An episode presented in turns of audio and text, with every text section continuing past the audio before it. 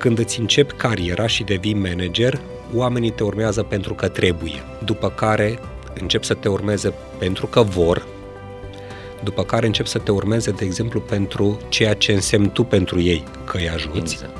Și în evoluția unui lider este până la Pineapple, cred că îl numește John, în care nu mai este vorba nici despre tine, nici despre ceilalți, ci de a crea alte generații de lideri. Eu sunt mult mai mult adeptul teoriilor de feedback care punctează pe punctele forte.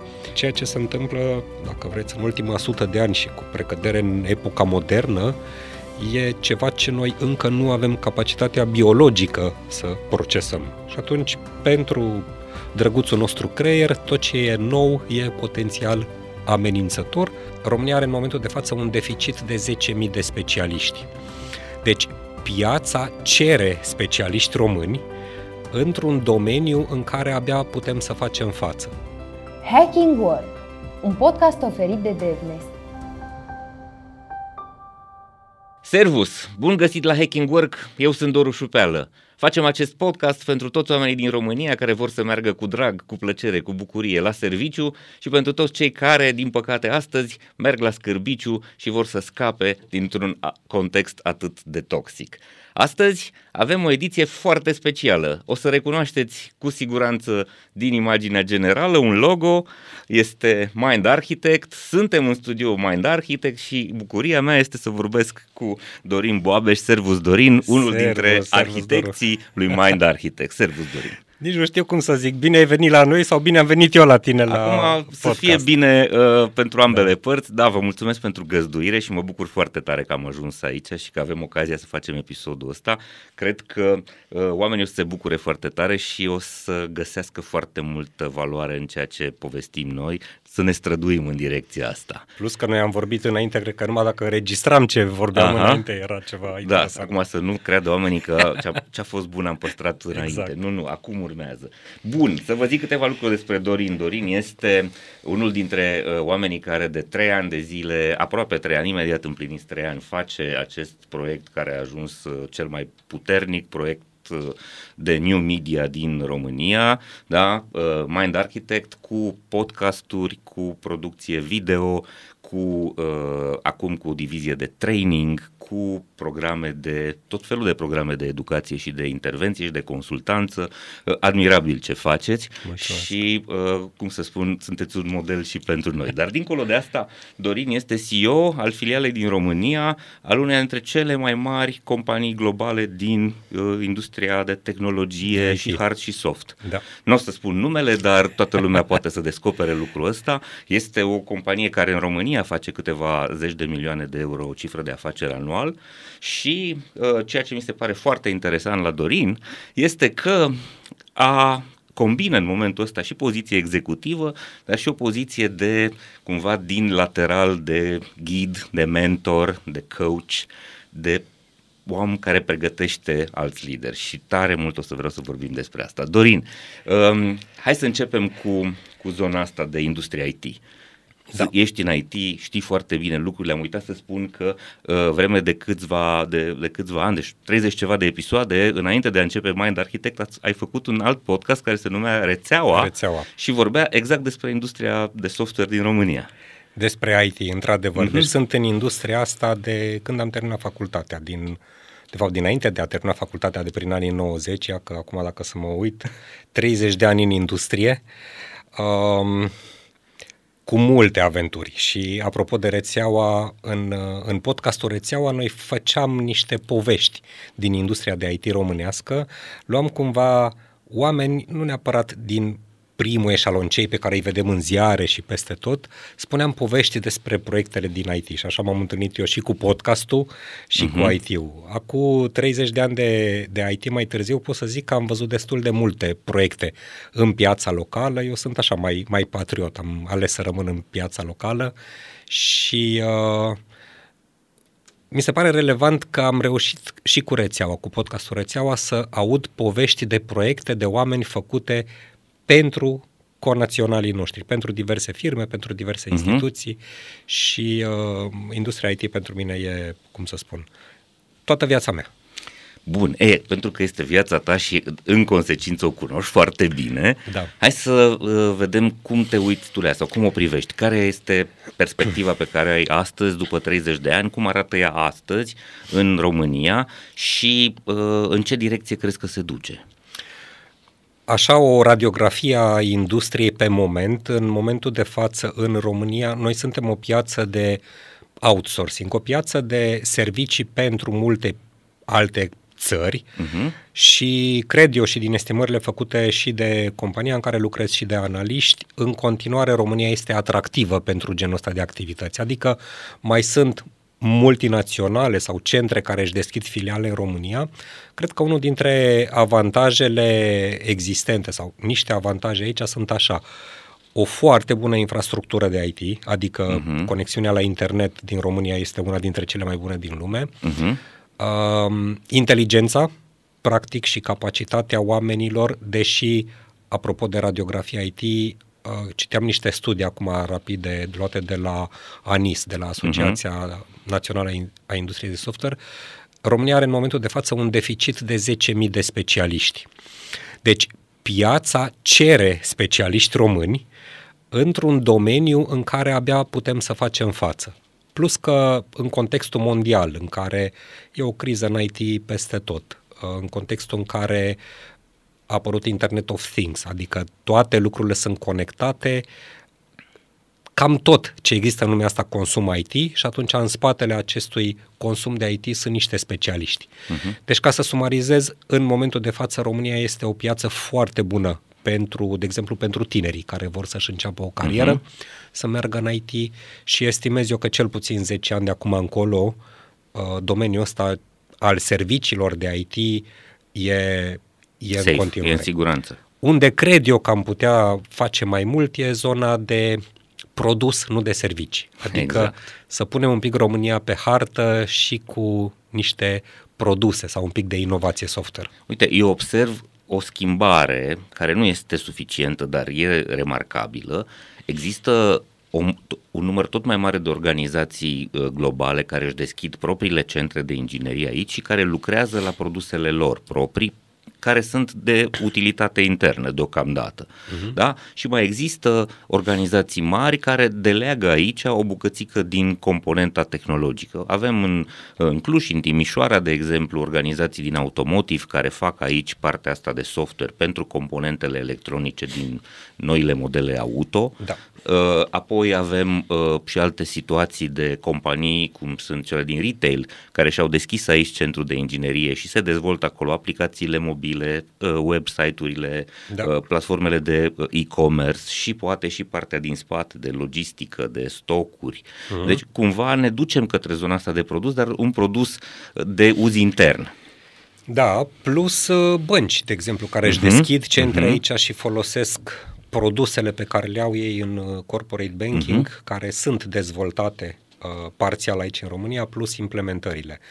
Uh, ceea ce, nu, într-adevăr, mă uit un pic cu, așa, cu jind către alte țări care au reușit exact. Să iasă cu niște firme de renume. Noi avem uh-huh. ceva în România, dar suntem destul de incipienți. De ce spun asta? Pentru că lucrând în industria asta de multă vreme, de exemplu, am angajat și au trecut mulți oameni pe care i-am văzut și pe care îi cunosc și lucrează în continuare și de multe ori mi se întâmplă, mai pleacă câte cineva din companie și îmi zice, îl întreb de ce și zice, băi Dorin, lucrăm cu framework cu Java șapte cinci trei, nu știu, cu uh-huh. o chestie de felul ăla în proiectul pentru care lucrez și ia uite în piață există deja framework cu nouă punct. Uh-huh. Într-o industrie de servicii, cum suntem noi și multe alte companii din România, um, cum să spun, partea asta de dezvoltare software e, e sexy pentru tineri, da? Vor să aibă acces tot timpul la ceea ce e nou. Și atunci, uh, companiile mari, pe care le dădea exemplu din retail sau din banking sau din altele, nu fac neapărat în momentul în care apare o inovație tehnologică, fac și ei upgrade la sistem. Exact, exact. Iar uh, observ asta mai ales la, la absolvenți, la tineri, dorința de a lucra cu ultimele tehnologii. Exact. E da, frustrant. Cred că observi și tu asta. Sigur, sigur, sigur. Mulți se, știu cuvântul legacy, da? Lucrăm pe platforme legacy, lucrăm pe produse care sunt uh, bătrânele. Păi legacy și tot în ideea mea, ele. Legacy mm-hmm. în perspectiva mea e ceva vechi, uh, nu știu, Bun. dischete, dar pentru da. tineri legacy înseamnă mm-hmm. deja o tehnologie care are doi ani. Însă m-aș întoarce la zona asta, aș combina frustrarea asta lor cu da. observația pe care ai făcut totuși, care este extrem de, de corectă. Și eu spun treaba asta și cumva cu, de multe ori cu durere. Noi încă, în, din anumite puncte de vedere, batem cuie cu laptopul. În sensul că folosim inteligența pe care o avem și capacitatea creatoare a inginerilor de aici, expertiza pe care o, o, au demonstrat-o, pentru că facem software pentru clienți din toată lumea, din cele mai dezvoltate țări, adică nu avem, nu mai avem complexe în direcția asta, da? Dar nu reușim să dezvoltăm produsele astea proprii. Da. Și uh, spun exemplul ăsta, Estonia cu unu virgulă trei milioane de cetățeni are zece unicorni, noi cu de cincisprezece ori mai mulți cetățeni și probabil de zece cincisprezece ori mai mulți ingineri software, nu reușim decât unul, maxim doi, să sperăm că și Bitdefender reușește după UiPath. Da. Da? Dar e puțin. E, e puțin. puțin. Cum explici treaba asta? De ce, de ce stăm atât de uh, confortabil într-o zonă fără performanță uh, de vârf? Da. Acum eu aș uh, invita privitorii noștri mm-hmm. să nu se uite neapărat în termen de așa-i bine, așa-i rău. Sigur, sigur, sigur. Uh, Industria de servicii de I T pentru alții are și ea niște beneficii. Ca să-ți răspund uh-huh. la întrebare, faptul că noi nu reușim să facem încă producție sau să scoatem acești uh, unicorni, uh, vine și din, din oportunitate. Adică există atât de multă cerere în momentul de față venită din afară și contracte până la urmă și firme care apar și atât de mult de lucru încât până la urmă nu e nevoie de... Ca să faci un produs e nevoie de investiție, de timp alocat, de cu totul și cu totul alte procese. Deci, unul la mână ar zice cererea mare. Uh, doi la mână, faptul că în România au venit niște multinaționale din astea de prestigiu, vin și cu brand. Uh-huh. Păi în C V-ul unui angajat să lucreze pentru Oracle, pentru I B M, pentru Microsoft, Microsoft Amazon, pentru et cetera. Exact, uh-huh. pentru filme de felul ăsta. Uh, înseamnă reputație și înseamnă statut, cum mai zicem și noi da, prin, uh, prin podcast. Bineînțeles, și eu am lucrat înainte de corporație, am lucrat într-o firmă românească și în momentul în care m-am mutat, țin mintea, cu aproape douăzeci de ani sunt de când am intrat în mediul corporate, venit dintr-o firmă românească, la momentul respectiv ziceam, băi, e ca și când mă mut de la, de la fotbal, de la echipa Ashoimi Sibiu la F C Barcelona, cumva uh-huh, așa aveam uh-huh, în capul percepția. meu. Uh-huh. Da, deci cred că și brandul atrage, Sigur. A, e atractiv. Și un, un al treilea argument pe care l-aș pune pe masă este, pe lângă deficitul de I T și pe lângă, de I T-ști și pe lângă cererea mare care există aici, nu știu cum să o zic altfel decât cam așa, în, într-o lume ideală din perspectiva mea, corporațiile care vin în România ar putea angaja sau contracta companii românești pentru dezvoltarea acestor produse, astfel încât angajații companiilor românești, după ce o corporație poate pleacă din România și vezi cazul uh-huh. că au fost Intel și au fost alții care s-au da. retras, know-legio-ul ăla să rămână. Adică, într-o lume ideală ar exista companii românești contractate de multinaționale, iar know-legio-ul rămâne, să sau cunoștințele aici. să rămână în România. Uh-huh. În momentul de față, cred că mentalitatea cu care mă întâlnesc destul de mult în, în corporație este felul următor. Ok, eu un job, sunt, învățăm foarte multe, deci sunt niște lucruri extraordinare să fii I T-ist într-o corporație și în momentul în care, dintr-un motiv sau altul, că ai ajuns la un maxim, că vrei să încerci și altceva, te muți, te cam muți tot în altă corporație. Cumva ne plimbăm așa din oportunitățile de dezvoltare personală și profesională. Nu e bine, nu e rău. Da, nu e bine, nu e rău. Uh-huh. Aud și știu povești de oameni care pleacă din corporație și înființează firme și încep să facă unicorni exact, exact. și asta cred că e povestea de succes până exact, la urmă. Exact, și eu văd asta și le, îi și denumesc, le, le-am spus, voi sunteți generația a doua. E uh, România în I T doi punct zero, ca să zic da, așa. Da. Îi văd pe unii dintre ei, oameni în jur de patruzeci de ani care au 10 zece cincisprezece ani de muncă în organizații mari, da, care au fost expuși la proiecte provocatoare, au descoperit lucruri în zona de tehnologie, dar au înțeles și cum să conducă oamenii și cum să-și construiască o organizație care poate să aibă, nu știu, caracteristici culturale care să răspundă mai bine așteptărilor oamenilor, pentru că, da, dincolo de toate avantajele unei corporații, există și zona cealaltă unde ai lucruri care nu-ți convin și cumva să, să poți să faci un, un echilibru. Și îi văd, îi văd în, am văzut mulți dintre ei în podcastul Andrei Roșca, intervievați, da, mai ales de aici din București, da? Am câțiva uh, cu care am făcut și eu episoade în Cluj, uh-huh, și am văzut și în Timișoara și în Iași un început în direcția asta și cred că uh, e bine să vedem că apare această generație care vine și cu o schimbare de uh, cum să spun eu, de ambiții, dar și cu o schimbare de cultură. Uh-huh. Uh-huh. Și mie mi-ar plăcea să văd asta și uh, știu foarte mulți oameni, de fapt nu foarte mulți, știu câțiva care au întemeiat companii românești de succes după exact ce spui tu. Hai să zicem așa, la medie, oamenii au ajuns undeva către uh-huh. treizeci și patruzeci de ani cu niște experiență și care au suficient curaj să pornească, să pornească niște companii. Unele dintre ele rezistă, altele nu, uh-huh, și iarăși că cunosc multe povești, oamenii respectiv, ce-mi place este că încearcă și la un moment dat, știi cum, pleci dintr-o companie, încerci ceva, dacă nu te-ai certat, dacă n-ai pus piedică, n-ai scuipat pe acolo, te mai poți întoarce, pentru că da. uh, na, sau găsești altceva. Pe de altă parte, atâta vreme cât ai plasa asta de siguranță a industriei, da, care are nevoie uriașă de oameni, oricât de mult ai rata, cu siguranță, din punct de vedere personal, profesional, vei găsi întotdeauna un loc. Dar aici sunt două aspecte care, pe care le-aș pune un pic pe masă. Unul, problema leadership-ului. Asta este. Și doi, problema suportului. Și aș începe cu a doua. Uh-huh. Cunosc antreprenori care au plecat din industria de I T sau din alte industrie și au făcut firme și... Știi cum, când ești antreprenor trebuie să faci din toate câte ceva. Într-o companie, în principal, ai departamente dedicate. Uh-huh. Ai de făcut un decont, l-ai trimis cuiva, ți-l face. Ai de făcut o facturare, îți face altcineva. Și uh, cu niște lume cu care am vorbit, în momentul în care au realizat că, a, păi stai așa un pic, aici trebuie făcut și tot eu să fac și facturi și contracte, eu sunt bun pe dezvoltare I T și sunt foarte bun programator și cu ce știu eu în cap... Credem așa că într-o lume, în, în corporație e o lume mai, mai safe, așa, mai sigură, uh-huh, și mai specializată, în care avem departamente specializate cu oameni buni. În antreprenoriat e un pic uh, dificil și am descoperit antreprenoriatul de când cu proiectul Mind Architect, uh-huh, că ne, ne, și ne lovim și noi de astea. Descoperi că trebuie să faci descoperi. mai multe lucruri și la multe nu te pricepi, improvizezi, exact. uh, mai...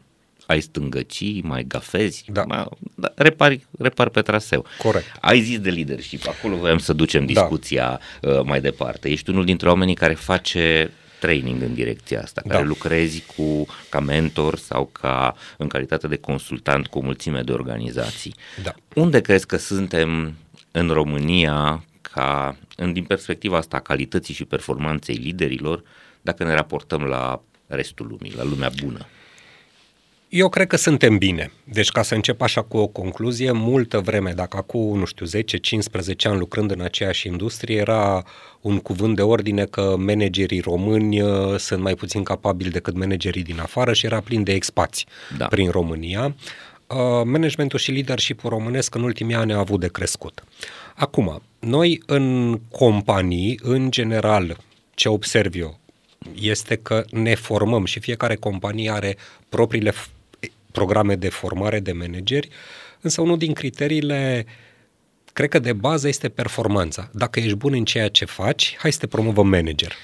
Și asta e cu dus întors. Și asta e cu dus întors, pentru că abilitatea de a face, de a fi bun în ceva, de a avea niște puncte forte, și noi vorbim destul de mult și în podcast și în uh-huh. multe conversații, dacă punctele mele de forte, de exemplu, sunt logica, organizarea, dedicarea, plus abilitățile tehnice pe care le am și am făcut niște treburi foarte bune acolo, în partea de leadership, până a conduce niște echipe, s-ar putea să mă lovesc de niște lucruri cu care nu m-am întâlnit. Cu alte cuvinte, am fost un specialist bun, poate am lucrat cu încă unul, doi oameni lângă mine, dar ca să conduc oameni diversi. Și aici ajung la echipe diverse.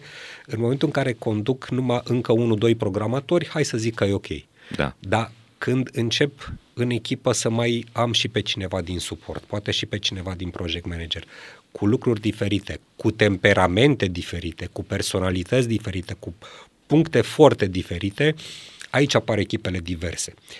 În, în foarte multe companii, termenul ăsta de diversitate și incluziune este așa, da, pe toți pereții. Eu da, și expediat în zona aia. Ba, avem în... și femei și bărbați, avem da, și de culoare și fără. Dar nu despre asta. Exact, deci în perspectiva mea nu e de bărbați, femei, albi, negri, gay, non-gay și așa mai departe. Este despre faptul că gândim diferit, că avem mindset-uri diferite, că avem perspective diferite. Asta e diversitatea.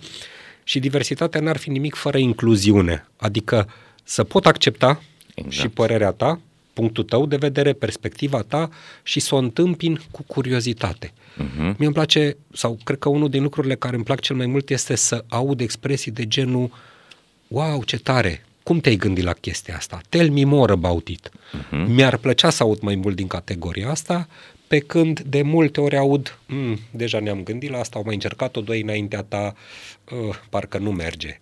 Da? Și atunci exact. în, în leadership e, e nevoie de capacitatea de a, de a integra alte perspective.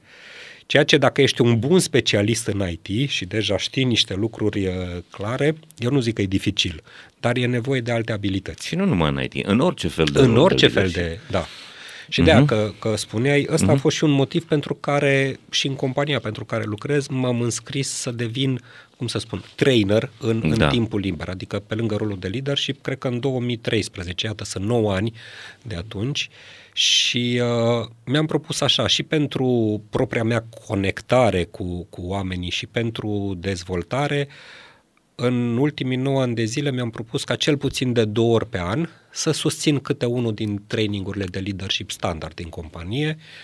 Am avut ocazia să mă duc înainte de pandemie și prin locații din Europa, după care s-au făcut și online, și ce am descoperit că nu sunt doar problemele noastre în România. Nu, Discutând nu, nu, e o boală globală. Da, exact, clar. Din alte, din alte companii. Uh, uite, o, iau o temă. De exemplu, una din temele pe care le discutam în, în proiectul de leadership era impactul primei zi. Prima zi în companie sau prima zi într-un proiect sau prima zi în care faci ceva nou, impactul unei prime zile este extraordinar, că cred că mulți își aduc aminte, eu mi-aduc aminte cum a fost prima mea zi în companie sau prima mea zi în care m-am alăturat proiectului Mind Architect, și observ că asta nu e numai pentru noi, pentru români. Și sunt multe lucruri. Cum facem față situațiilor dificile. Uh-huh. Reziliență. Reziliență. Cum ne revenim după. Probleme da. personale uh-huh. pe care le avem. Și ca manager într-o organizație îți apar astea pe tavă. Băi, nu pot să vin azi la servici că copilul e bolnav și nu pot să-l duc exact. la grădiniță. Exact, exact. Da. Da, cred că le suprapunem foarte bine aici în modul da. în care vedem lucrurile, și eu spun exact același lucru. Ar trebui să ne uităm foarte atent la modul în care promovăm oamenii în, în roluri de, de conducere, pentru că în general ne uităm la o echipă care este cel mai priceput, da. cel care are skill-urile hard foarte bune, și e logic să-l alegi pe cel mai priceput, dar nu îi explicăm omului că noul lui rol nu va mai face același lucru. Da. Și nu înțelege către ce direcție se duce, și de foarte multe ori nu își dă seama că de fapt poate nu-și va dori acel rol, date fiind cerințele pentru acel rol. Uh-huh. Și cumva omul intră în această spirală pentru că îi convine, da, avansează ca uh, uh, recompensă materială, primește un statut superior, nu, am un rol, am primit o funcție, și după ce descoperă că nu-i place de fapt ce are de făcut în rolul ăla, e foarte greu să dea înapoi, să facă pașii ăștia. Aici uh, sunt total de acord cu tine, mai, uh, mai pun două lucruri pe masă. Eu cred că nu recunosc, și datorită, nu știu, vulnerabilității, apropo da, de vulnerabilitate. Da. Băi, mi-e cam jenă da, să recunosc că mi-e da. greu. Uh-huh. Și uh, mai, mai discut și eu cu oameni și le spun, băi, e ok, dacă te hotărăști că nu e pentru tine, e ok să faci numai parte tehnică, și câteodată simt așa o ușurare, băi, e ok, nu te-am dezamăgit, uh-huh. pentru că nu aveau curajul să zică, unul la mână. Doi la mână, apropo de ce spuneai că îi promovăm pe oamenii ăștia, eu sunt total de acord și ei merită promovați, că sunt performe. modele și pentru da, ceilalți. Exact. Ideea este și cum îi susținem, uh-huh. pentru că îi punem, îi numim, le dăm un statut, toată lumea se simte bine, excitement la început și în momentul în care te lovești cu probleme este și vorba de cât de mult îi pregătim pentru astfel Asta de roluri. Asta e problema, că nu îi învățăm. Manager nu s-a format nimeni, da? Deci nu există școală, sau nu știu eu să existe de școală de manageri, te duci la o facultate de I T, de A S, de fiecare ce face, uh-huh. dar rolul ăsta de a conduce oameni, și de, de fapt eu cred că nici n-aș angaja direct pe cineva care a făcut o facultate de a conduce oameni. Până la urmă este îmbinarea asta de care povestești și tu, și uh-huh. de hard skill și de uh, soft skill. Uh-huh. Da. Și cred eu că e datoria companiilor, și acum iar mă reîntorc uh-huh. în domeniul de I T cu care sunt familiar, cel puțin în, în ăsta, în a-i sprijini pe oameni să crească atât pe linie tehnică, cât și pe linie de leadership, dacă își doresc, să înțeleagă că carierele împlinite înseamnă o îmbinare între astea două. Da. Că e ok să fii și numai tehnic foarte bun. Întâlnesc foarte mulți oameni care zic, băi, Dorin, m- am înțeles acum, după ce am stat un pic de vorbă, cam despre ce e vorba în leadership, mersi frumos, prefer să, uite, să mă duc să mai fac niște certificări, să mai fiu și mai specialist, poate să devin arhitect uh-huh. și e ok. Da, da, da.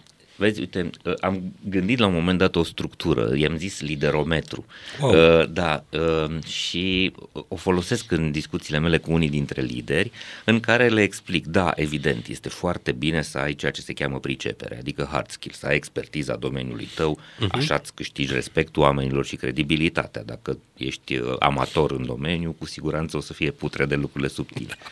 Este la fel de important, și asta nu înțelegem, să avem zona asta de uh, skill-uri umane, de comunicare, de deschidere, de reziliență despre care spui. Voi vorbiți foarte mult despre treaba asta și cred că ăsta este unul dintre motivele pentru care aveți atâta succes, pentru că oamenii au descoperit că partea asta umană, partea asta de uh, empatie, de compasiune, de da. uh, mentorat, de generozitate, de vulnerabilitate, de onestitate, nu este educată. Da. Ei, și pe lângă astea, eu am mai spus așa, cred că un lider mai are nevoie de trei dimensiuni. Unul ar fi principiile, uh-huh. setul personal de valori pe care îl manifestă. Și aici, cu siguranță, consecința este, este un model uman pentru oamenii lui sau nu este un model uman. Uh-huh. E uh, clar. Apoi, prestigiul. Eu mă aștept de la lideri să dezvolte o reputație care să se transforme ea în sine în magnet de oameni, să atragi oameni prin perspectiva calității tale de lider. Și vedem uh, multe organizații care valorifică poziția asta vizibilă a liderilor. Și mai e ceva la care foarte puțin se gândesc, celași în urmă. Moștenire. Legacy. Eu am spus legacy, da. Moștenire. Mm-hmm. Ce spun oamenii tăi dacă tu, să zicem că dispari mâine sau ești inaccesibil o vreme? Foarte fain, foarte fain. Deci total de acord, uite ca să comentez, alinierea pe valori mi se pare relevantă. Adică, cum să zic, indiferent de beneficii materiale, salarul, să lucrez într-o companie pentru care nu sunt aliniat pe valori, uh-huh. uh, cel puțin la vârsta pe care o am sau experiența pe care o am, deja devine așa, cu un mare semn uh-huh. de întrebare. Prestigiu, da, prestigiu e important. Uh, în sensul în care, uite, aici îl citez, e un autor de cărți de leadership foarte popular, John Maxwell, uh-huh. și el zicea într-una din cărțile lui așa, și am rămas cu ideea asta: când îți începi cariera și devii manager, oamenii te urmează pentru că trebuie, după care încep să te urmeze pentru că vor, după care încep să te urmeze, de exemplu, pentru ceea ce însemni tu pentru ei, că îi ajuți. Exact.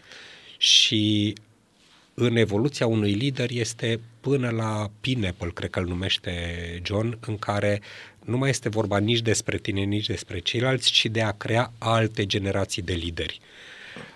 Um, a pune prestigiu, înțelepciune, valori, exact cum le, cum le spui și tu. Și cred că ar fi instrument uh, liderometrul ăsta, dacă am putea să-l și cuantificăm.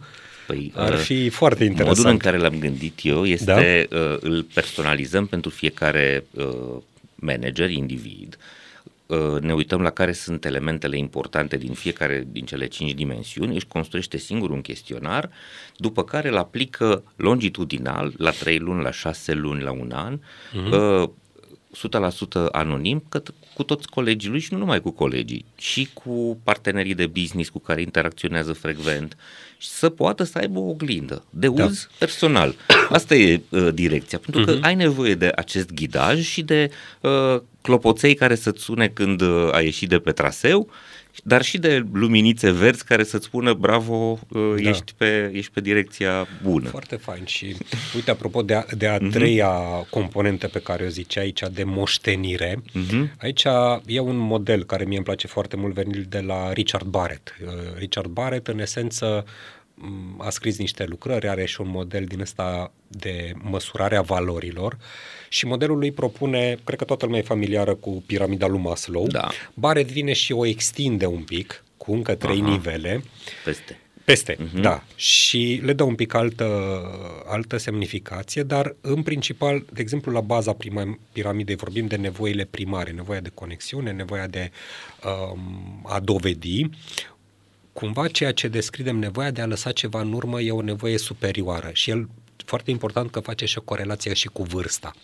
De exemplu, până la vârsta de treizeci de ani este foarte mult în a mă diferenția. Uh-huh. Cu ce sunt eu mai bun decât ceilalți? Hai să dovedesc ceea ce pot. Undeva după treizeci-patruzeci de ani sau tre- după treizeci până la patruzeci apare nevoia asta de conectare. Dacă la început am fost diferențiat, acum să mă integrez. Hai să vedem împreună ce putem face, iar componenta de legacy cumva apare de la cincizeci plus. Și uh-huh. de ce zic asta? Pentru mine e relevant modelul ăsta pentru că, de exemplu, mai sunt invitat să vorbesc la uh, studenți, da? Uh-huh. Chiar și la mine în companie. Am observat că dacă le vorbesc din primele zile, pe la douăzeci-treizeci de ani, că dragilor, important să lăsați ceva în urma voastră, rezonează mai puțin decât dacă aș zice cu ce vă diferențiați. Învățați, nu știu, faceți o certificare, învățați o limbă străină, e mult mai relevant pentru ei că e aliniat și pe modelul ăsta de lor, da, cu da. perioada lor de ciclu de viață. Da, uh-huh. eu cred că leadership-ul, leadership-ul într-adevăr este până la urmă o știință și asta și se învață și avem și experiență și componenta asta pe care o descrii și care mie îmi place foarte mult apare ulterior. Uhum. Nu cred că la liderii tinerii e așa de relevantă uh, ce lasă în urmă, sau uhum. Cel puțin din perspectiva mea, cum observ așa mai uhum. Empiric, da. uh, cred că e mai degrabă la început exact despre, despre diferențiere, ce pot să fac eu diferit. Competitivitate mai degrabă, da, da un pic. Știi, știi ce aud? Că mi se mai întâmplă când stau de vorbă cu, cu tineri sau cu manageri veniți, mai ales care înlocuiesc pe cineva care a plecat din companie. Și atunci au cumva aura asta de salvator. Da? Hai că fac și mă puc și îi protejez și um, un lider până la urmă, mai ales un, un manager dintr-o organizație, el are, are niște forțe așa la trei sute șaizeci de grade, are forță și de sus, de la companie, și de jos, și din lateral, de la colegi, de la... Uh-huh. Și, în general, tendința pe care o observ eu la început este să îmi protejez echipa. Devin un tânăr manager, în momentul în care îmi protejez echipa, dacă vrei, stau cu spatele la, la leadership-ul superior, Aha, la da. Stăpânire.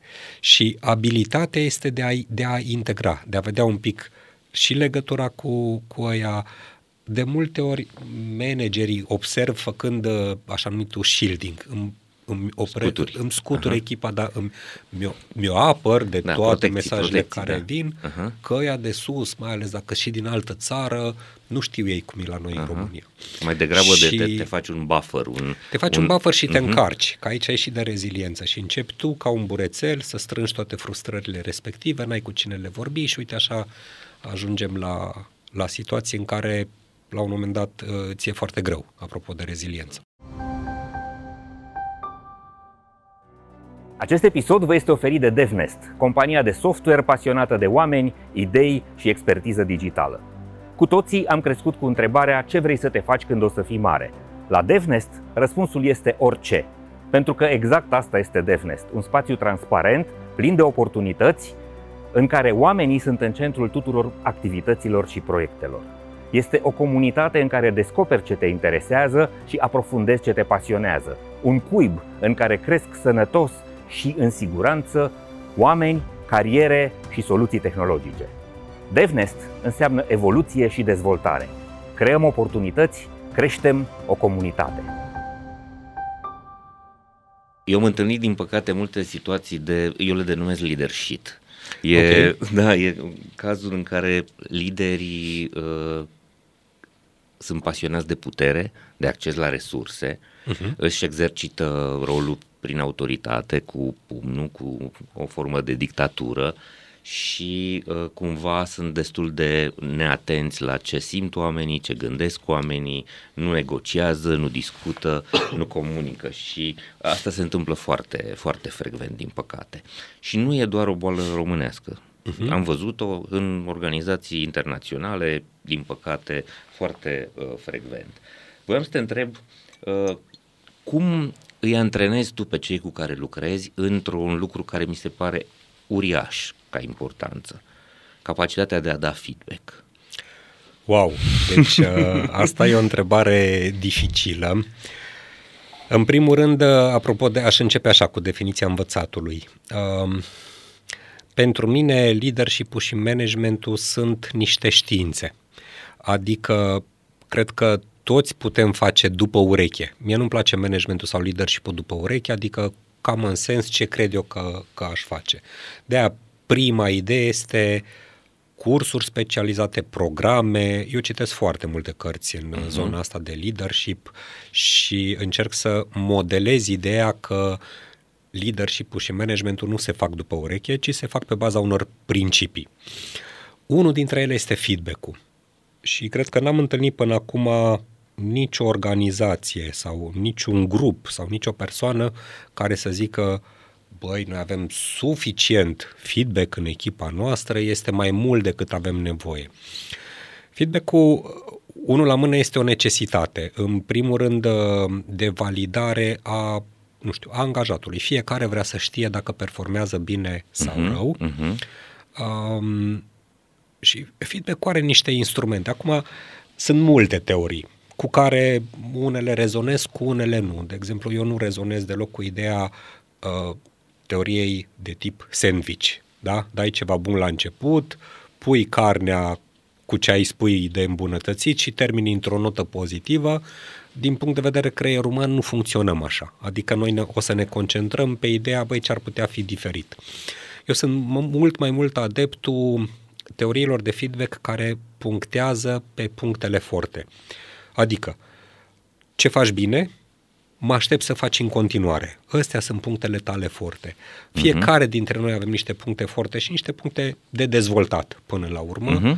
Și eu sunt în filmul în care nu putem toți să le facem pe toate, mai degrabă facem ceea ce ne pricepem și unde nu suntem așa de buni cum sunt alții, poate facem echipă. An, a lucra pe puncte forte înseamnă am, pol- am folosit exact lucrurile la care mă pricep și care îmi vine natural să le dezvolt. Dacă e să o zic așa un pic dur, dacă lucrez pe punctele slabe îmbunătățindu-le, aș putea ajunge mediocru. Cu siguranță sunt alții mai buni ca mine. Și atunci revin la ce m-ai întrebat. Uh-huh. Cred că e foarte important să-i, în momentul în care dau feedback, indiferent că e constructiv și oamenii au nevoie și de asta, să spun la început la ce ești bun, ce îmi place că faci, lucrurile uh-huh. la care te pricep foarte bine și încurajarea să le faci în continuare, pentru că asta e o buclă pozitivă, iar în, în lucrurile de îmbunătățit, de identificat, dacă e o zonă de interes și pentru el, sau dacă nu, nu știu, partea respectivă care nu reușește să o facă foarte bine, poate o face altcineva din echipă. Delegată, extrasă. Delegată, extrasă, outsourcată cuiva în altă parte. Ideea uh-huh. asta de de a fi un manager înseamnă că ești bun la toate, adică da. Manager egal bun la toate, e falsă și pune presiune. În, în momentul în care sunt antreprenor și eu sunt cu toate, da, probabil că are sens că trebuie să știi și un pic de contabilitate și un pic de producție și fiecare da. Ce știe. Dar într-o companie în care lucrează niște zeci de oameni, rolurile pot fi specializate. Și uite, dau, dau un exemplu. Uh-huh. Eu fac o echipă foarte bună în compania pentru care lucrez cu cu niște colegi, manageri, care suntem pe aceeași nivel. Eu știu despre mine că eu sunt bun la comunicarea cu, cu oameni. De exemplu, când are cineva o problemă, când există un conflict, când avem niște lucruri care implică comportamentul uman, e pe măsuratele parte din punctele mele forte.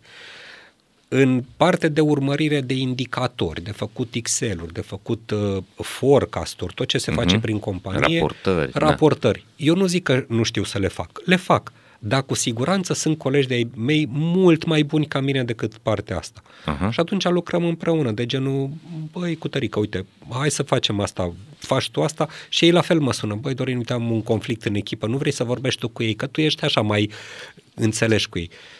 Și e folosirea punctelor forte plus satisfacția pe, pe care o ai. Eu, da. eu nu zic că nu le putem învăța, dar da. sunt, sunt adeptul unde ne punem energia. Corect. Cred că are E sens. Foarte valoros ce spui, da. Și e surprinzător, știi? Pentru că uh, modul în care gândim sau când, modul tradițional de gândire este ăsta care seamănă cu un proces industrial, știi? Trebuie să-i scoatem pe toți la fel cu, și toți să aibă aceleași, uh, aceiași parametri de performanță minimali pe asta, pe când ceea ce spui tu este un, un proces de feedback personalizat, customizat, da. Și inclusiv rolul pe care îl îl delegi omului, nu, pe care îl desenezi, devine unul foarte personal și cumva asta este ceea ce se întâmplă modern. Totul este foarte, foarte personalizat, foarte customizat. Oamenii vor să-și facă designul propriei cariere și da. Propriului rol și o astfel de abordare schimbă radical modul în care iese omul din, dintr-o astfel de întâlnire de feedback, pentru că dacă te duci și îi dai încurajare să continue pe uh, parametri unde el se simte uh, performant și în siguranță, da. Și nu pui presiune pe el să repare niște lucruri față de care poate să simtă neputință, este uh, tonusul cu care este, motivația cu care este, engagementul pe care îl manifestă va fi cu totul diferit. Uite, eu, eu, oamenii au nevoie să li se spună și ceea ce pot să îmbunătățească. Sigur deci că nu da, e vorba sigur. doar de cheerleading și să uh-huh. zicem la ce ești bun. Dar vreau să dau un exemplu concret. Mie de-a lungul timpului, și aici mă refer așa în ultimii cinci ani, mi s-a dat feedback, că solicit și eu feedback uh-huh. oamenilor cu care lucrez și una din temele recurente a fost fermitate. Băi, Dorin, ar fi bine să fii mai ferm. Și Aha. zic, ce vrei să spui cu asta? Îmi întrebam colegii și îmi dădeau exemple. Exemple din registrul următor. Păi uite, observ că la tine la, în birou vin doi oameni cu aceeași problemă și pleacă cu soluții diferite la aceeași problemă. Fii tu mai ferm și dă-le niște soluții dacă tot vin după ele. Și asta a fost pentru mine așa ca o secură deasupra capului, știi? Băi, să fiu mai ferm în condițiile în care tipologia mea de personalitate și punctele forte pe care lucrez, apropo de coaching, uh-huh. mentoring, prefer să le pun oamenilor întrebări ca să răspundă, nu-mi vine natural. Și am încercat. Am încercat cu fermitatea și până la urmă am ajuns la concluzia că, unul la mână, nu sunt eu cel mai bun să fiu ferm, sunt alții mai buni ca mine când e de luat decizii ferme și, doi la mână, prefer să nu mai fac. Da? Deci prefer să fac ceea ce pot, de exemplu, coaching. Da? În momentul în care avem o problemă de servici, păi dacă vine cineva cu o problemă de servici, în general îl întreb la ce soluție te-ai gândit și cum te-ai gândit să o faci și ce ai făcut, pentru că așa îmi vine natural decât să fiu ferm, faceți așa, că așa zic eu, de exemplu. Uh-huh. Sau dacă am găsit o soluție cu cineva, nu neapărat se aplică la aceeași problemă soluția cu altcineva. Sper că are, are sens, da, ce zic, exact. sens ce zic, dar fermitatea a, a fost un lucru care eu l-am primit ca și feedback, ca și punct de îmbunătățit și m-a urmărit multă vreme și am lucrat pe el până am ajuns la concluzia că nici nu sunt priceput la chestia asta, sunt și alții care pot să o facă mai bine ca mine și că, în general, când e de luat, de făcut fermitate, de făcut uh-huh. niște lucruri, fac echipă cu cineva care poate să facă lucrul ăsta. Da, cred că e foarte posibil că să fi fost și nu foarte fericit ales termenul, știi? Pentru că, în general, fermitate presupune autoritate, da. presupune exprimare uh, clară și o direcție, o decizie, da? Când ceea ce uh, surprindea feedback-ul era, de fapt, mai degrabă o chestie de gândire standardizată, o gândire mecanică. Cam asta posibil, ți se sugera. Da. Băi, gândește la fel, lucrează cu aceeași, uh, același, același centimetru uh, pentru toți. Ori, cumva... Așa modul e. În care tu gândeai era cel flexibil, care e modern. Da, dar eu, iară, nu uh-huh. zic că așa e bine, așa e rău, uh-huh. fiecare vede lucrurile prin propriile filtre. Singur. Că dacă un om are mai nevoie de mai multă direcție, clar că are nevoie de mai multă fermitate. Eu sunt uh-huh. convins că am și colegi cărora nu le e ușor să lucreze cu mine, pentru că iau nevoie poate de ghidaj mai mult și să li se spună și în general de la mine nu primesc răspunsuri, trebuie să faci de la A la B, ci în general ce ar trebui să faci, cum vezi tu că poți să faci lucrurile astea, care e rezultatul obținut, adică uh-huh. în, în, în nota asta. Am înțeles. Uite, uh, hai să ne întoarcem la Mind Architect, că da. Suntem în studioul vostru aici. Voi uh, excelați în, în, în, uh, în două zone de cunoaștere fantastice, în zona cognitivă, în zona afectivă. Înțelegeți și cum gândim sau încercați să ne ajutați să descifrăm cum gândim, dar simultan să înțelegem și cum simțim și ce simțim și de ce simțim lucrurile. Întrebarea pe care vreau să o pun este cum simți oamenii cu care te întâlnești și în organizația ta și în programele de uh, consultanță, cum îi simți pe oameni după perioada asta de pandemie, uh-huh. dar și după valul ăsta uriaș de schimbări care s-au intersectat în, în piața muncii. Avem automatizare, avem uh, schimbarea modului de lucru, remote, comunicare online, avem o mulțime de schimbări de generații, vin zeții care sunt diferiți de mileniali. Deci da. Sunt foarte multe trenuri care s-au intersectat în gara asta și a ieșit un, uh, a ieșit un haos de multe ori. Cum îl vezi tu? Păi, în primul rând, uh... proiectul ăsta Mind Architect, pe lângă faptul că sunt parte integrantă din el, cred că eu sunt cel mai mare fan. Pe mine, ca lider în organizația în care lucrez, m-a ajutat foarte mult. Eu sunt, cum să spun, pe lângă faptul că particip acolo, când mă duc cu mașina undeva, mai ascult și mai îmi readuc. De ce? Am învățat niște modele, deci uh-huh. niște lucruri pe care, unul, nici nu le știam sau dacă le știam, nu mi s-au structurat în felul în care am reușit împreună cu echipa să facem asta. Și apropo de, am înțeles, de exemplu, de ce creierului nu-i place schimbarea, de ce aveam senzațiile neplăcute când apărea ceva nou sau când trebuia făcut ceva diferit sau că a apărut pandemia. Păi uite că vorbeam noi în uh, unul din, din modelele pe care le propunem în Mind Architect este cel uh, publicat de David Rock uh, de la NeuroLeadership Institute și care se numește SCARF. În esență spune că mintea noastră inconștientă are cinci butoane emoționale care ne pot băga în stres. Două dintre ele, certitudine și autonomie. Deci SCARF înseamnă așa, statut, certitudine, autonomie, relatedness sau familiaritate în românește și fairness sau corectitudine. Păi, când a apărut pandemia, cam tuturor ni s-au apăsat butoanele astea de certitudine și autonomie în felul următor. Certitudine însemnând că nu, nu știam când se sigur. termină, nu știam dacă o să apară vreun leac, nu știam dacă o să mai văd vreodată pe mama, nu știam mm-hmm. dacă mai pot să mă duc la birou. Nouă, în creier nu ne place incertitudinea. Deci creierului nu-i place incertitudinea. Și autonomie, însemn, însemnând așa că ne-au apăsat butonul de autonomie, ne-au închis în case. Uh-huh. Nu mai am voie să ies. Nu mai pot să mă duc la Lidl decât după șase seara. Exact. Nu mai pot să-mi plimb cățelul decât două sute de metri în jurul casei. Uh-huh. Iarăși, creierul nostru are nevoia să simtă control asupra ceea ce fac și nevoia de a face alegeri. Și acei dintre noi care suntem, că butoanele astea cinci toți le avem, dar unii le avem mai sensibile decât alții, cei care suntem mai sensibili la certitudine și autonomie am trăit niște stări de intense, de uh, stres mai intense decât alții.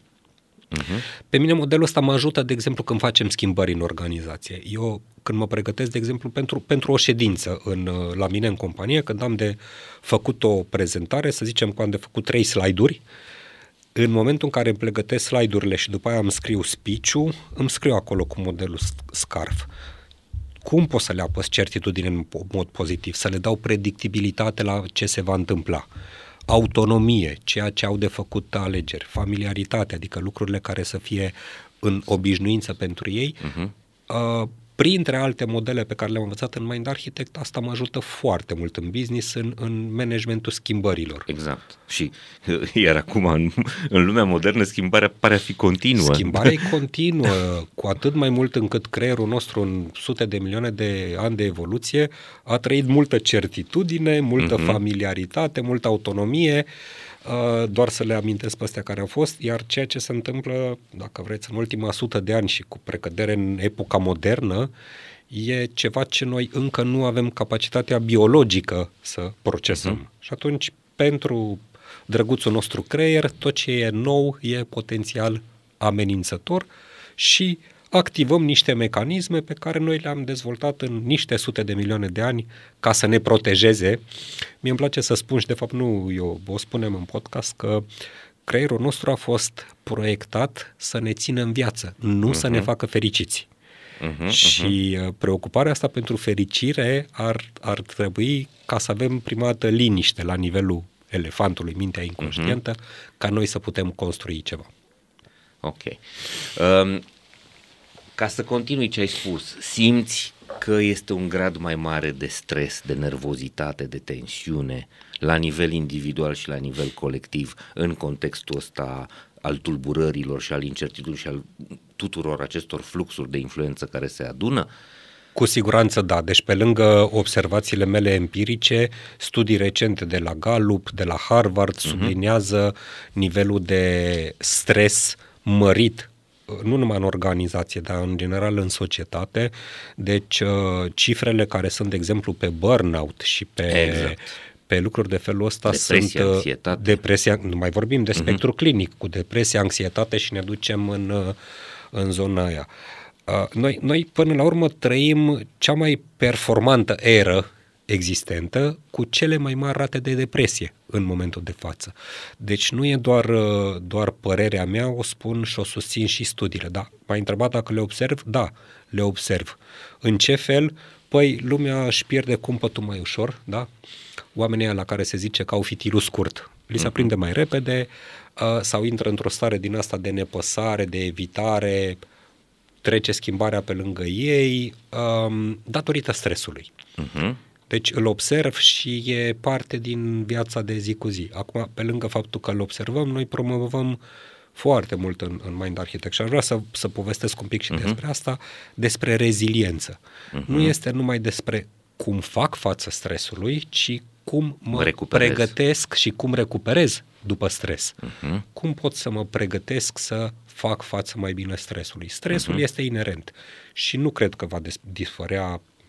Nu știu dacă există vreo soluție, dar da, să, va fi parte din viața noastră. Să te izolezi pe o insulă nici atunci și acolo vei avea emoții. Nici atunci, probabil, da. Uh-huh. Ok, deci uh, cumva ar trebui ca lumea să înțeleagă că trebuie să ne împăcăm cu ideea că dinamica asta a lumii moderne ne va afecta da. și cumva trebuie să fim conștienți că trebuie să muncim la a ne pregăti pentru asta. Exact. Și la reziliență aici sunt multe de vorbit, sunt foarte uh-huh. multe materiale, dar m-aș referi doar la reziliența liderilor. Liderul uh-huh. cu mai mult sau cu precădere mai mult decât uh, un, un om obișnuit are datoria să construiască reziliență. De ce? Eu foarte multă vreme n-am înțeles. Mă duceam pe la conferințe așa când aveam vreo douăzeci treizeci de ani și mai povestea unii de pe scenă, îl auzeam și pe Elon Musk și pe alții, că ei își programează calendarul în sloturi de cinci sau cincisprezece minute. Și mi se părea, băi, nu, ăștia sunt niște oameni anormali. Da, eu când am ajuns, n-am ajuns chiar acolo, dar și în momentul în care ai, și se întâmplă și cred că rezonează multă lume, în momentul în care ai ședințe tot la o oră și ieși dintr-o ședință și intri într-alta, păi să facă mintea switch de la un subiect la altul e foarte dificil. Uite, exemplu de la mine, mie mi se întâmplă, cred că chiar ieri sau astăzi am avut o ședință în care am intrat să felicit niște oameni că au făcut niște lucruri bune, s-a terminat, am intrat imediat în următoarea unde aveam o escaladare de la client care era nervos și trebuia să intri direct în aia și după care să intru într-o ședință de procese și să facem reziliența, cumva te ajută și să faci mind, mind shift-ul ăsta, așa, să, să treci de la o problemă la alta fără să te tragă în jos, pentru că creierul consumă multă energie. Și am învățat că, de exemplu, în, în micile intervale, micromomente de odihnă și două minute contează să ieși pe balcon, să respiri, să uh-huh. le refaci, lucruri care mi se păreau așa de bun simț, dar nu le făceam. Uh-huh. Și în momentul în care am, am observat că le fac, uh, mi-e mai bine. Okay, asta e un fel de translatare și la nivel, per, la nivel personal a conceptului lui Taleb, nu? De antifragilitate. Antifragilitatea adică lui Taleb. Să ai organizația antifragilă, oh. să ai uh, echipa antifragilă și poate și persoana să-ți o da. pregătești ca fiind antifragilă. Corect. Și mai ales pentru un lider a avea o preocupare pentru propria reziliență plus reziliența individuală a oamenilor de care răspunde, politici organizaționale care să facă asta, uh-huh. asta e un, un ideal sau nu neapărat un ideal, un lucru care cel puțin pe agenda oamenilor cu care luc- uh-huh. lucrez și cu care mă întâlnesc este. Este o preocupare. Asta o spun și eu. De foarte multe ori oamenii acuză uh, un climat toxic în organizații și uh, modul în care interpretează lucrul este că acel climat este voit. Din păcate nu e voit, este incapacitatea de a înțelege uh, sursele stresului și incapacitatea, lipsă de pregătire în a le întâmpina. Nu e neapărat că e un șef rău care zice, băi, oamenii trebuie să sufere și, nu știu, să le fie greu, ci pur și simplu nu înțelege cum se poate... Da, sau sunt perspective diferite, uh-huh. că toți suntem diferiți și dacă suntem zece oameni într-o ședință, mie mi se întâmplă. Suntem zece oameni și lucrăm împreună de nu știu când și la un moment dat se ridică unul și zice, da, mie nu mi se pare corect să facem chestia asta. Deci avem perspective diferite, uh-huh. unul la mână, doi la mână. Apropo de, de preocuparea asta, ceva, ceva ce putem face activ, da? Să, să preîntâmpinăm, să, să lucrăm uh-huh. la, la lucrul ăsta. Și cred că pentru mine una dintre cele mai importante lecții pe care le-am învățat, mai ales de când cu Mind Architect, a fost să, să accept că oamenii au păreri diferite. Știu că sună așa banal, dar mai ales în, în momente de criză și de stres, când eu știam dinainte, băi, am mai făcut asta de atâtea ori și uite, vine acum și o face și iară încercăm niște lucruri noi și parcă mă enervam și îmi venea să dau soluția, mi-e, mi-e, mi-e foarte greu. Uh, da, deci reglarea asta emoțională, dacă, dacă vrei. Ok. Dorin, avem un obicei în da. podcastul nostru, care e astăzi găzduit în studioul vostru, da. uh, să îi invităm pe cei cu care vorbim să propună oamenilor o carte și să le spună, nu știu, două, trei idei despre de ce e bună cartea asta și la ce ar putea ajuta. Credem că e important să citim și să studiem, da. să evoluăm și dacă reușim să primim niște recomandări care sunt atât de personalizate, uh-huh. ajută, ajută oamenii. Uite, știu că uh-huh. mi-ai spus asta din momentul în care ne-am pregătit. Uh-huh. Pentru mine e un subiect dificil că eu și citesc mult și cărți de leadership plus cărți de uh, neuroștiință, dar uh, aș vrea să prezint două. Una pe uh-huh. care am și adus-o, una este Codul Culturii. Daniel, Daniel Coyle, uh-huh. Codul Culturii, asta e o carte pentru mine de căpătâi, mai ales pentru liderii din organizație. Sunt niște lucruri pe care le-am descoperit la Daniel Coyle și pe urmă am aflat că nu sunt neapărat numai ideile lui, sunt și alte cercetări uh-huh. de la Daniel Pink și de la alții care subliniază ideea asta.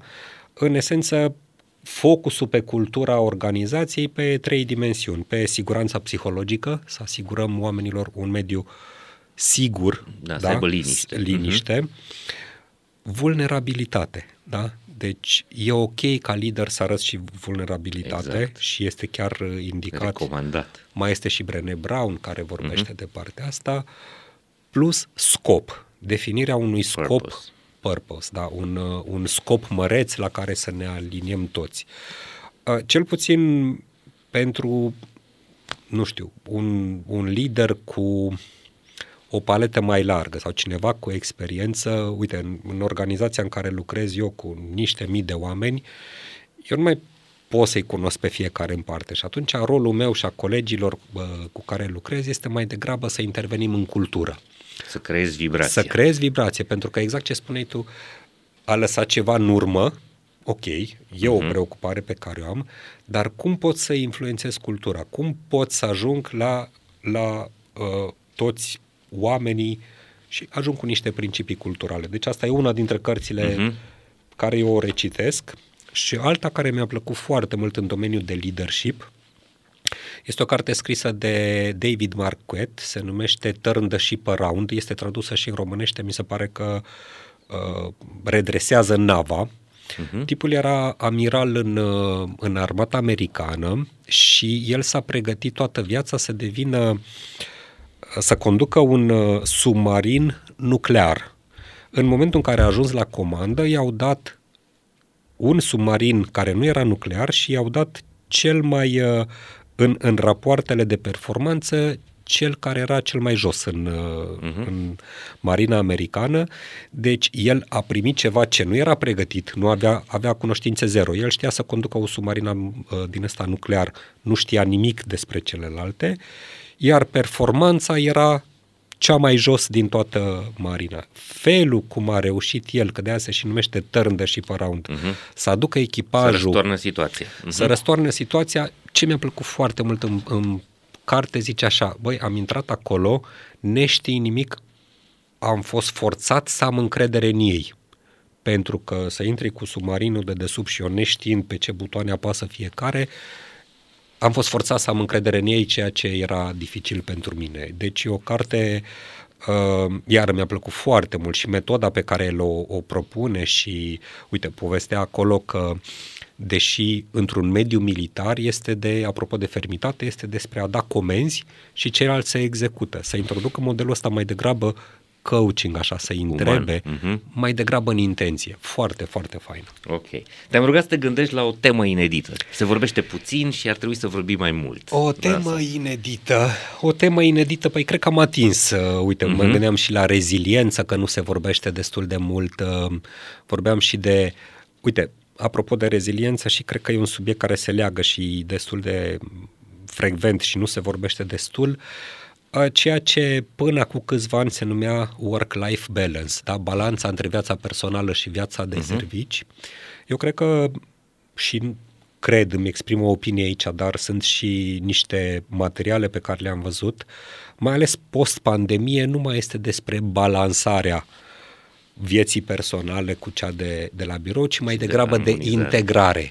integrare. Uh-huh. Și asta se leagă și rezonez cu ea și în ideea, cu tot ce povestim noi în podcast, că noi nu avem două creiere, unul acasă, exact. Unul la birou, exact.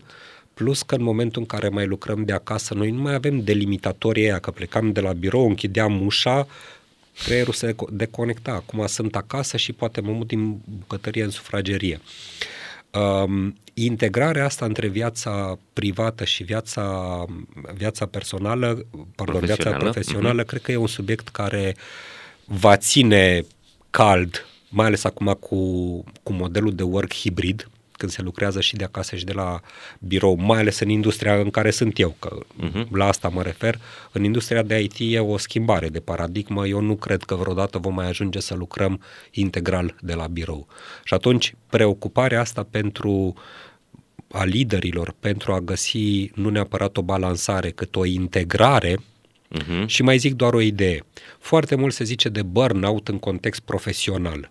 Eu cred că oamenii care sunt stresați și ajung în burnout nu e neapărat datorită profesiei. Pot veni de acasă stresați uh-huh. și în momentul în care au ceva de făcut la, la birou, adică trigger-ul s-ar putea să fie și acolo. De-aia mi se pare important să vorbim de integrarea asta a vieții personale cu cea profesională. Foarte bună, foarte bună ideea. Ok.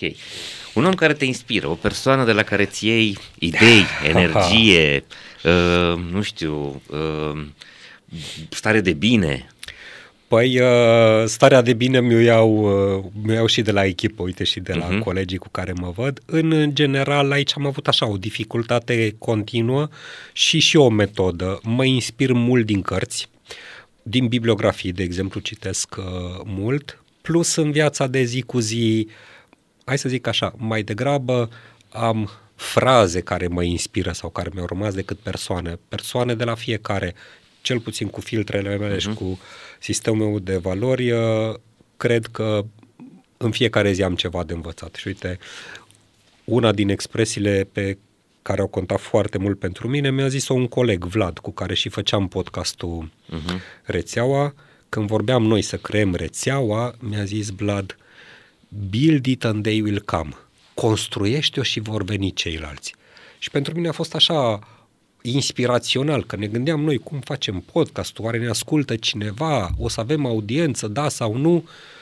Așa m-a, m-a liniștit și o idee cu care uh, am mm-hmm. rămas și mă duc. Deci inspirație cred că mi-au și îmi și notez. Eu sunt și genul care îmi notez în fiecare zi într-un uh, Evernote uh, ideile cu care rămân. Și pentru că notezi ce ai învățat recent. E un lucru pe care l-ai descoperit uh, acum, proaspăt. Uite, unul care m-a, m-a și lovit, am fost acum în weekend, a fost uh, un eveniment al lui Mihai Morar la Ateneu Român cu podcastul Fain și Simplu, prima întâlnire a comunității. Am fost și eu în sală acolo și m-am uitat și la un moment dat era pe, pe scenă împreună cu Mihai și cu Paul, era Raluca Anton, care știu că a fost și la tine la, da, la podcast. Noastră. Da, și Raluca a zis o, o chestie care m-a, m-a lovit. Ea povestea despre faptul că poți ajunge în stres și în burnout făcând lucruri care îți plac. Uhum. Și e o perspectivă la care nu m-am gândit, pentru că mie îmi place foarte mult și profesia pe care o am în I T și ce fac în Mind Architect. Și în momentul în care a zis Raluca lucrul ăsta, e ca și când mi-a pus o oglindă.